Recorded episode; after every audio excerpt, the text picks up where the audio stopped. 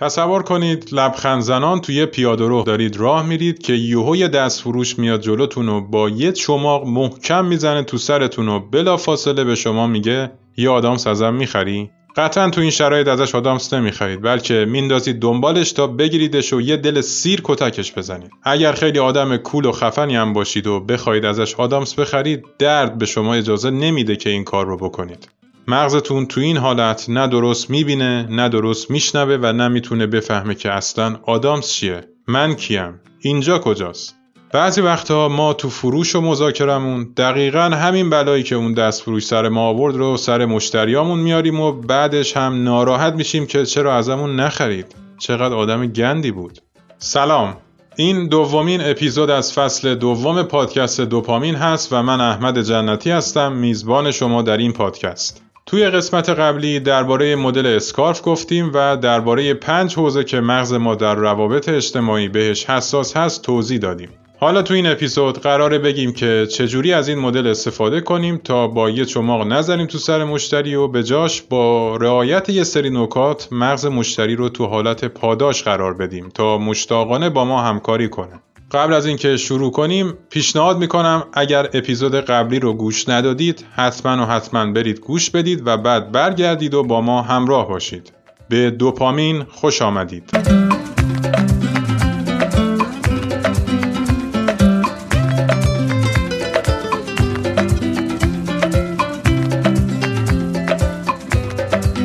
قبلتر گفتیم که مغز ما به خاطر مسئولیت مهمی که داره که همون حفظ بقاست تحت کنترل دو تا سیستمه سیستم پاداش و سیستم تهدید به همین خاطر بیشترین تمرکزش اینه که تا حد امکان از هر نوع تهدید فرار کنه و به سمت چیزهایی جذب بشه که براش یه پاداش محسوب میشه. لپ کلام مدل اسکارف هم دقیقا همینه که چه کار کنیم که مخاطب یا مشتری رو تو سیستم تهدید نبریم.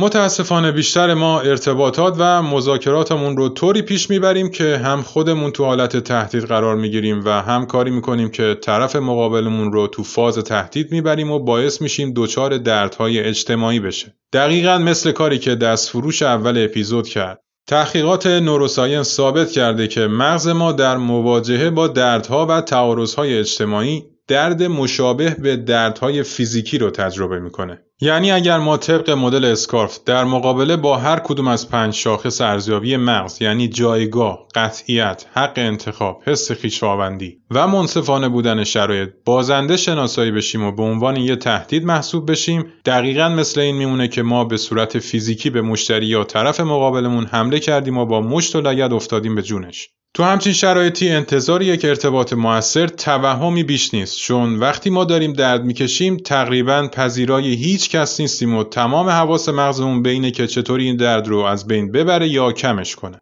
اگر می‌خواید این واقعیت رو خودتونم امتحانش کنید کافی از یکی بخواید که دستتون رو محکم گاز بگیره و تو همون حالت سعی کنید حساب کنید ببینید اگر قیمت تموم شده یک کالا 25 هزار تومن باشه و شما 34 هزار تومن بفروشیدش چقدر سود کردید؟ به نظرتون چه حسی داره؟ شوخی کردم. لطفا امتحانش نکنید. تحقیقات نشون داده اگه وقتایی که دچار درد اجتماعی هستیم مثل وقتی که یکی دلمون رو شکسته یا از کسی عصبانی هستیم قرص های مسکنی مثل تایلانول بخوریم اون حس بدی که در ما هست تقریبا از بین میره. دلیلش اینه که دقیقا کانالی که درد فیزیکی و درد اجتماعی در مغز رو کنترل می‌کنه یکیه. فکر کنم تک تک ما هم این موضوع رو تایید می‌کنیم چون اگر دقت کرده باشید وقتایی که با کسی جر و بحث شدید می‌کنیم و به صورت لفظی دعوامون میشه بدون اینکه هیچ درگیری فیزیکی داشته باشیم بدنمون احساس کوفتگی شدید می‌کنه طوری که انگار چند ساعت با یکی کتک کاری کردیم. مدل اسکارف از ما می‌خواد با رعایت یه سری اصول در مذاکرات و فروشمون از زد و خوردهای روانی با مشتری دوری کنیم و با توجه و رعایت یه سری نکات در پنج حوزه‌ای که مغز بهش حساسه کاری کنیم که سیستم پاداش مشتری فعال بشه و نهایت همکاری رو با ما داشته باشه. قبل از هر چیزی یادمون باشه موضوع فصل دوم ارتباط هست و ما داریم تلاش می‌کنیم با بکارگیری متدهایی مثل اسکارف تو ارتباط سازیمون با مشتری ها بهتر عمل کنیم و در نتیجه فروش بهتری رو به دست بیاریم. پس اگر فرایند فروشمون رو یک ارتباط سازی مستمر در نظر بگیریم باید در تمام زمان مذاکرمون مطالبی که گفته میشه رو در نظر بگیریم و فکر نکنیم که این نکات برای گام مشخصی از مذاکره است. اینجوری حین یک ارتباط موثر از تکنیک های دیگه ای که در فروش بلدیم استفاده می‌کنیم و به مشتری کمک می‌کنیم تا بتونه راحت تر در راستای اهداف خودش و در نتیجه رشد فروش ما تصمیم گیری کنه. خب با در نظر گرفتن همه این موارد بریم ببینیم در هر حوزه چه کارهایی رو می‌تونیم انجام بدیم.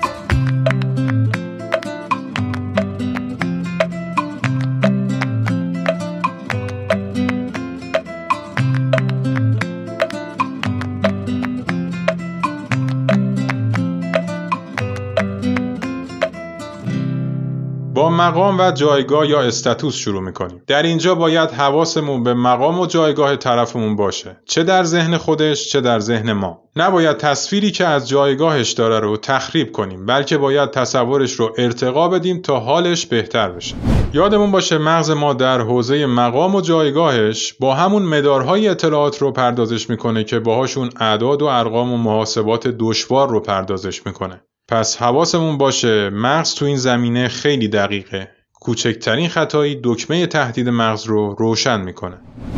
بهتره تا حد امکان مشتریامون رو بیشتر بشناسیم و تا می‌تونیم از خصوصیات اخلاقی و علایق شخصیش سر در بیاریم چون اینجوری بهتر می‌تونیم بفهمیم تصور مشتری از خودش و جایگاه اجتماعی که برای خودش در نظر داره چطوره مشتری با هر جایگاه اجتماعی و مالی که باشه جایگاه بالایی برای خودش تصور می‌کنه. شاید به خاطر همین موضوع هم هست که بالای خیلی از فروشگاه های کوچیک تابلوی به این مضمون نصب شده. هایپرمارکت فلان، فروشگاه بزرگ بهمان. تقصیر هم ندارن. ما آدم ها ذاتا اینجوری هستیم. پس باید در گفتار و زبان بدنی که استفاده می‌کنیم به این جایگاه احترام بذاریم و سعی کنیم حتی مقام و شعن و مشتری رو از چیزی که هست بالاتر به تصویر بکشیم. باید مشتری احساس کنه اون بالاست و ما پایین تریم. مثلا تو بحث تخفیفات باید این حس رو القا کنیم که تخفیفاتی که شامل شما شده مثل تخفیفاتی هست که برای فروشگاه های کلیدی شهر در نظر گرفته شده. نباید دروغ بگیم و حقیقت رو دستکاری کنیم ولی خیلی راحت می‌تونیم این احترام رو هوشمندانه ایجاد کنیم. مغز ما دوست داره برنده بازی باشه پس لطفا این احساس رو به مغز مشتری القا کنیم. طوری مذاکره و فعالیت هامون رو پیش ببریم که مشتری احساس کنه برنده بازیه و بیشترین منفعت مال اونه نه ما. یکی از راحت ترین روش ها برای این حالت شناسایی درست نیاز و درد مشتری و ارائه پیشنهاد و راه حلی است که اون نیاز رو رفع کنه. ما آدم ها عاشق اینیم که رکورد های قبلی خودمون رو بشکنیم. دلیلش هم اینه که وقتی شرایط قبلی خودمون رو ارتقا میدیم، مقام و جایگاهمون پیش خودمون ارتقا پیدا می‌کنه. برای مثال اگر با دادن یه تاریخچه از عملکردشون براشون طوری هدف گذاری کنیم که کمکشون کنیم رشد در خریدشون ایجاد کنیم، خوششون میاد. به شرطی که این نوع هدف گذاری به صورت اصولی و درست بهشون تفهیم بشه و منفعت و دستاوردشون براشون مشخص باشه. خواهشان و لطفا اینقدر از کالاهامون و شرکتمون و خودمون تعریف نکنیم. با این کار به مشتری میگیم ما بالا هستیم و شما پایین. ما خوبیم و شما خریدار خوبی های ما هستید. اگر بتونیم برعکس این موضوع رو براشون به تصویر بکشیم بهتر جواب میده. به موقعش از مزایای رقابتی خودمون بگیم ولی اونم در راستای رفع نیاز مشتری باشه. اینجوری تا حد زیادی به مشتری میگیم شما مقام بالاتری دارید و ما اینجا هستیم تا خدمات مورد نیاز شما رو ارائه بدیم. با این کارمون یه حال اساسی به استاتوس مشتری میدیم.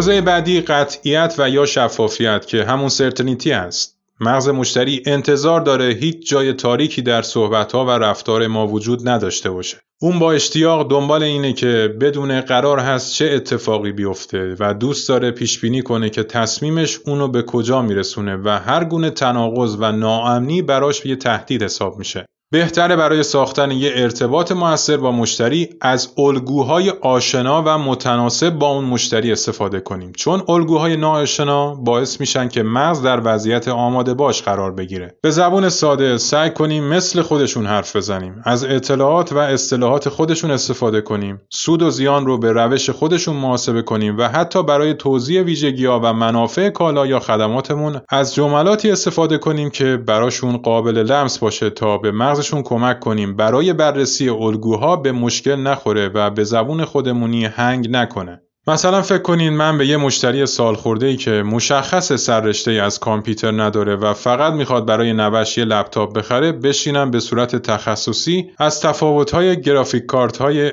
انویدیا و AMD توضیح بدم و به ربات صلیبی مغزش آسیب بزنم. خب مسلما این کار من جواب معکوس میده و چون دچار سردرگمی میشه ممکنه از خرید منصرف بشه. در حالی که من قصد داشتم کالامو جذابتر نشون بدم ولی چون با الگوی ناآشنایی این کار رو کردم مغز مشتری نتونست پیش بینی کنه که اگر این لپتاپ رو بخره ممکنه چه اتفاقی بیفته.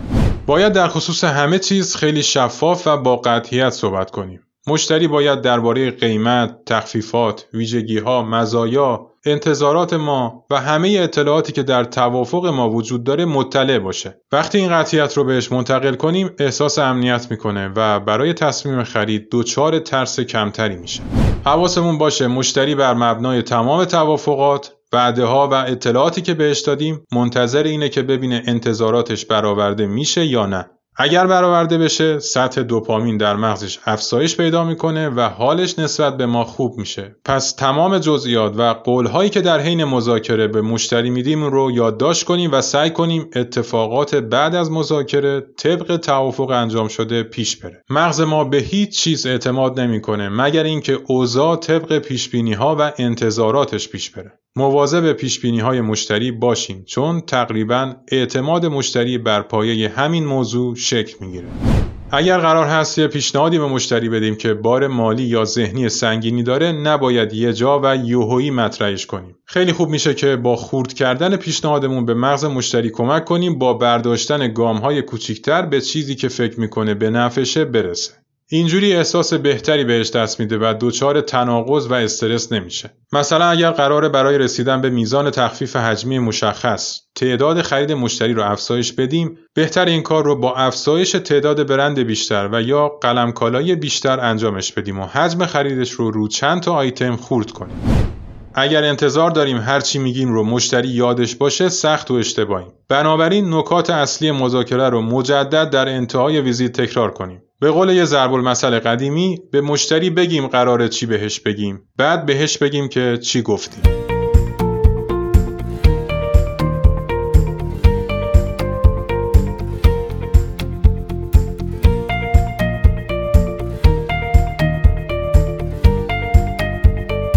خب بریم سراغ آزادی عمل یا حق انتخاب یا همون اتونومی تو اپیزود قبل گفتیم مغز ما دائما چک می‌کنه ببینه کنترل دست کیه. آیا کنترل دست ماست و مثلا زدیم شبکه شرکت خودمون و یه بند داریم درباره خودمون و شرکتمون و اهدافمون صحبت می‌کنیم؟ یا حق انتخاب داره و می‌تونه کانال رو عوض کنه بزنه شبکه خودش رو درباره نیاز و منفعتی که گیرش میاد بشنوه؟ مغز ما خیلی دوست داره کنترل دستش باشه. پس بخیل نباشیم و کنترل رو بهش بدیم. چیزی نیست که یه کنترل ساده است. نگران نباشیم. بذاریم مشتری حق انتخاب داشته باشه. بهتر قبل از ویزیت یا مذاکره پیشنهاد خودمون رو تو دل چند تا گزینه طراحی کنیم تا موقع مذاکره مغز مشتری رو فقط با یه پیشنهاد به حالت آماده باش نبریم. شاید در نهایت همه اون گزینه ها یه نتیجه داشته باشه ولی بهتره که به مشتری حق انتخاب بدیم تا بین چند تا گزینه یکی رو به دلخواه خودش انتخاب کنه. می‌تونیم از سوال جادویی کدوم رو ترجیح می‌دید استفاده کنیم. اینجوری به مغزش آرامش و حال خوب هدیه میدیم. اگر قرار رشد فروش برای مشتریمون ایجاد کنیم چه خوب میشه نظر خودش رو هم جویا بشیم مثلا از مشتری بخوایم که برنامه ای که تو ذهنش برای بهتر شدن شرایط تصفیهش داره چیه ازش بخوایم بهمون پیشنهاد بده و بهش این حس رو منتقل کنیم که تصمیم گیرنده اصلی خودشه و ما به عنوان یه شریک و مشاور تجاری کنارش هستیم تا هر دو طرف از معامله‌ای که انجام میدیم رضایت داشته باشیم هرچی مشتریامون رو بیشتر و بهتر بشناسیم بهتر می‌تونیم بفهمیم مشتریا تو چه جنبه نسبت به آزادی عمل و حق انتخابشون حساس ترن. مثلا بعضی از مشتریها نسبت به فضای فروشگاهشون حساسن و دوست دارن تمام تصمیمات در این مورد با خودشون باشه. یا مثلا بعضیا تو قیمت گذاری دوست دارن کسی دخالت نداشته باشه. بعد از این شناخت حواسمون به خط قرمزاشون باشه و با احترام به آزادی عملشون خیلی هوشمندانه در خصوص امتیازاتی که می‌خوایم ازشون بگیریم قدم برداریم. تا با نه مشتری مواجه نشیم. نباید از باید استفاده کنیم. باید انقدر بخرید. باید اینجوری تصفیه کنید و هزاران بایدی که برای مشتری می‌سازیم. باید یعنی اینکه هیچ حق انتخابی نداری جز این چیزی که ما به شما میگیم. این کلمه مغز کنترلگر مشتری رو دچار آماده باش می‌کنه. بذارید از یه تجربه شخصی بهتون بگم. یه روز توی فروشگاه تو دفتر مشتری منتظر بودم که مشتری صحبتاش با یکی از مدیرهای ارشد یه شرکت دیگه تموم بشه تا باهاش مذاکره کنم. بند خدا اون مدیره از دهنش در رفت که آقای فلانی شما باید کالاهای ما رو با قیمت فلان تومن به مصرف کننده بفروشید. چون مثلا ما فلان درصد تخفیف حجمی به شما دادیم. مشتری هم نه و نه برداشت و با یه حالت بدی به مدیره گفت از دفترم برید بیرون. شما حق ندارید برای قیمت گذاری فروشگاه من تعیین تکلیف کنید. برید بیرون آقا. صحنه ناراحت کننده ای بود ولی به خوبی به هم نشون داد که چقدر مغز ما در این خصوص حساسه. حق انتخاب های علکی برای مشتریامون نسازیم. باید در زمان طراحی پیشنهادامون خلاقانه برای مشتری گزینه های مختلف ایجاد کنیم. قرار نیست مشتری رو گول بزنیم که مثلا ما داریم بهت پیشنهادهای مختلف میدیم. چون اگر تمایز و تفاوتی وجود نداشته باشه مغز مشتری متوجه فریبکاری ما میشه. برای درک بهتر این موضوع می‌تونید اپیزود 6 از فصل اول رو مجدد گوش کنید. اگر می‌خواید مثالهای کاملا وحشتناک تو این زمینه رو هم ببینید و براتون درس عبرت بشه کافیه برید و قراردادهای پیش ثبت نام خودروسازان عزیز کشور رو بخونید تا ببینید چجوری به شعور و حق انتخاب ما توهین می‌کنن.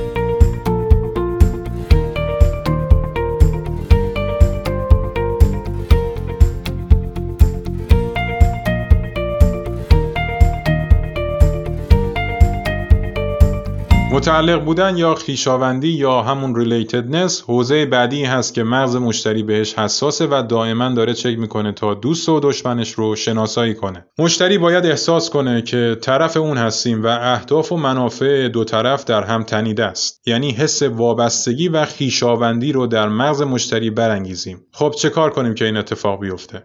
مهمترین نکته ای که باید بهش دقت داشته باشیم اینه که واقعا خودمون باور داشته باشیم که ما شریک مشتری هستیم. نباید مشتری رو ابزاری بدونیم برای رسیدن به اهدافمون. به خاطر همینه که در تعاریف شرکت های موفق و حرفه‌ای دیگه اصطلاحی به نام فروشنده یا ویزیتور وجود نداره و به جاش به تیم‌های فروششون یاد میدن که یک CBD باشن. سرواژه ای از اصطلاح Customer Business Developer یعنی توسعه دهنده کسب و کار مشتری. ما قراره با یه ارتباط موثر و مشاوره درست کسب و کار مشتری رو رشد بدیم تا فروش خودمون رو هم افزایش بدیم. اگر با این باور به سراغ مشتریامون بریم این احساس با هم بودن و متعلق بودن به خوبی شکل می‌گیره و مشتری احساس می‌کنه با دوست خودش طرفه و اینجوری خیلی از تعارضهای بین ما و مشتری از بین میره و یه همکاری دو طرفه در راستای تحقق منافع دو طرف شکل می‌گیره خیلی خوب میشه اگر بتونیم درباره علایق، ارزشها، باورها و فرهنگ مشتری اطلاعات کسب کنیم.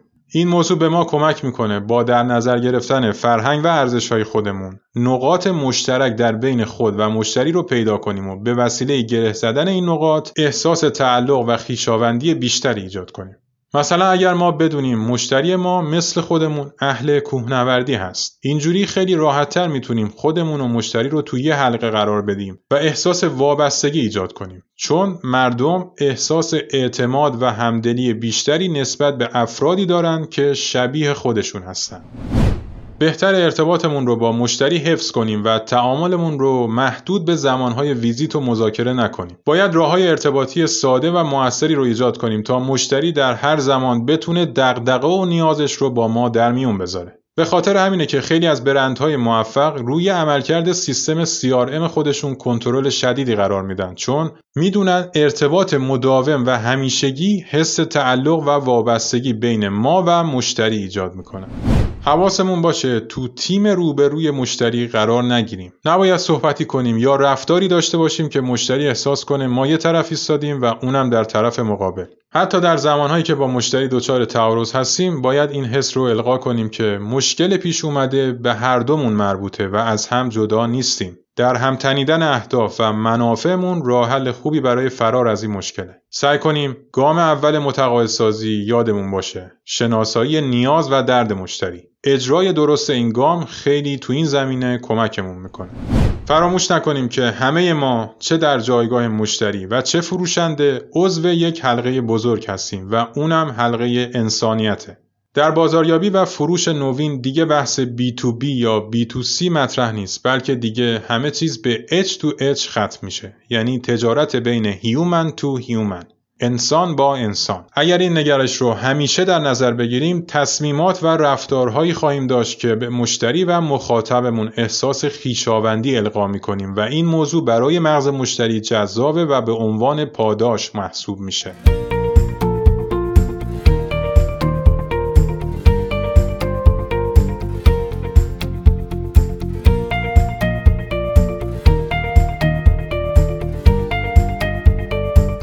انصاف یا fairness آخرین حوزه ای هست که دربارش میگیم. فکر نکنم نیاز به توضیح زیادی داشته باشه چون موضوع انصاف چیزی هست که شاخص ارزیابیش به صورت ذاتی در ما وجود داره و همه ما می‌تونیم تشخیص بدیم که آیا نسبت به مخاطب یا مشتری جانب انصاف رو رعایت کردیم یا نه. ولی یادآوری چند تا نکته خالی از لطف نیست.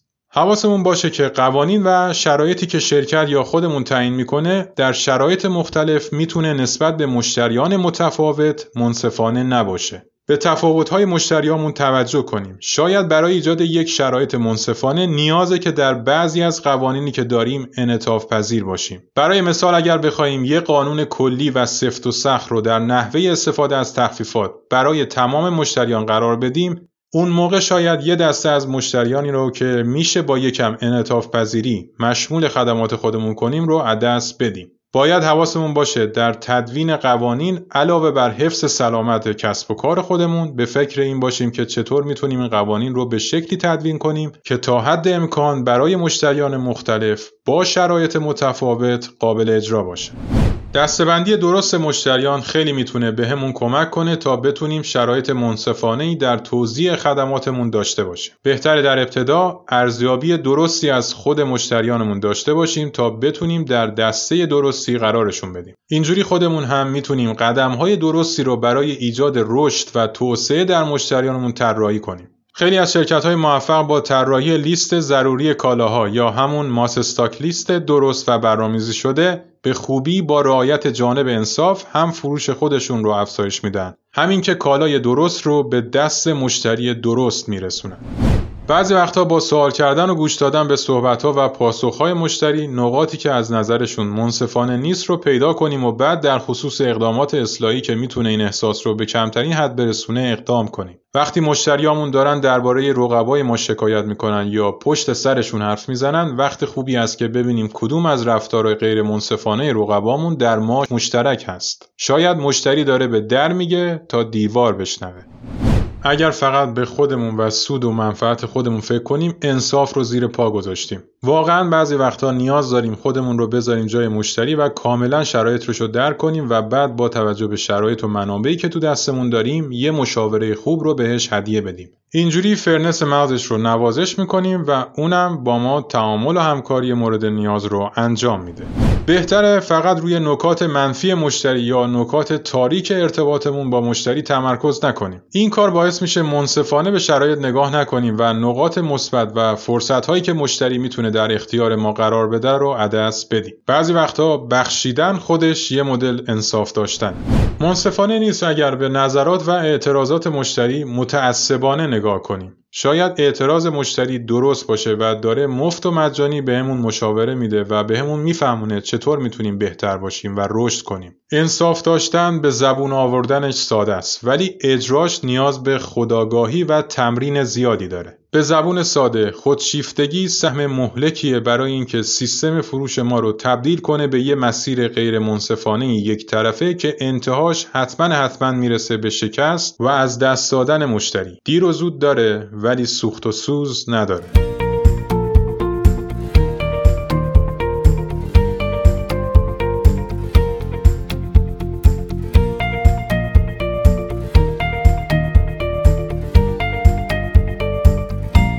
خب برای جنبندی لازم یادآوری کنیم که رعایت این نکات مختص گام خاصی از فروش یا مذاکره نیست و این اصول باید در کالبد فرایند مذاکرمون جریان داشته باشه تا مشتری رو به حالت تهدید نبریم و با اجرای درست این موارد سیستم پاداش مغز مشتری احساس خوبی رو به فضای مذاکره و فروش ما تزریق کنه. حواسمون باشه رفتار و گفتارمون به جایگاه ذهنی که مشتری از خودش داره آسیب نرسونه بلکه بالعکس بهش القا کنیم چقدر برای اون اهمیت داره. با شفافیت و قطعیت در رفتار و گفتارمون به مغز مشتری اجازه بدیم تا آینده رو پیش بینی کنه و از استرس و ترسش کم بشه. با ارائه پیشنهادهای درست و مختلف مشتری حق انتخاب بدیم و بذاریم مغز مشتری احساس کنه همه چیز رو تحت کنترل داره. کاری کنیم که مشتری باور کنه که در دو جناح مخالف قرار نداریم بلکه چیزی که وجود داره یه هدف و منفعت مشترک هست. در نهایت با مشتریامون منصفانه رفتار کنیم. دوستشون داشته باشیم تا بتونیم براشون چیزی رو پیشنهاد بدیم که دوست داریم بهمون به پیشنهاد بدن. امیدوارم از شنیدن این اپیزود لذت برده باشید و تو اپیزودهای بعدی درباره مدل‌های ارتباطی دیگه صحبت می‌کنیم و سعی می‌کنیم تو فصل دوم مهارت ارتباط سازی خودمون رو ارتقا بدیم تا بتونیم در بستر یه ارتباط سالم و موثر قدرت متقاعد سازی خودمون رو به چالش بکشیم و از موفقیت هامون لذت ببریم. مشتاقانه منتظر شنیدن نظرات و پیشنهادات شما هستم و از حمایت شما تا این مدت خیلی ممنونم. اگر دوست داشتید به صورت کاملا اختیاری می‌تونید تو صفحه هامی باش دوپامین که لینکش رو تو توضیحات گذاشتم از دوپامین حمایت مالی کنید. ممنون که دوپامین رو به دوستانتون معرفی می‌کنید. مواظب خودتون باشید و یادمون باشه بهترین سرمایهمون دانشمونه.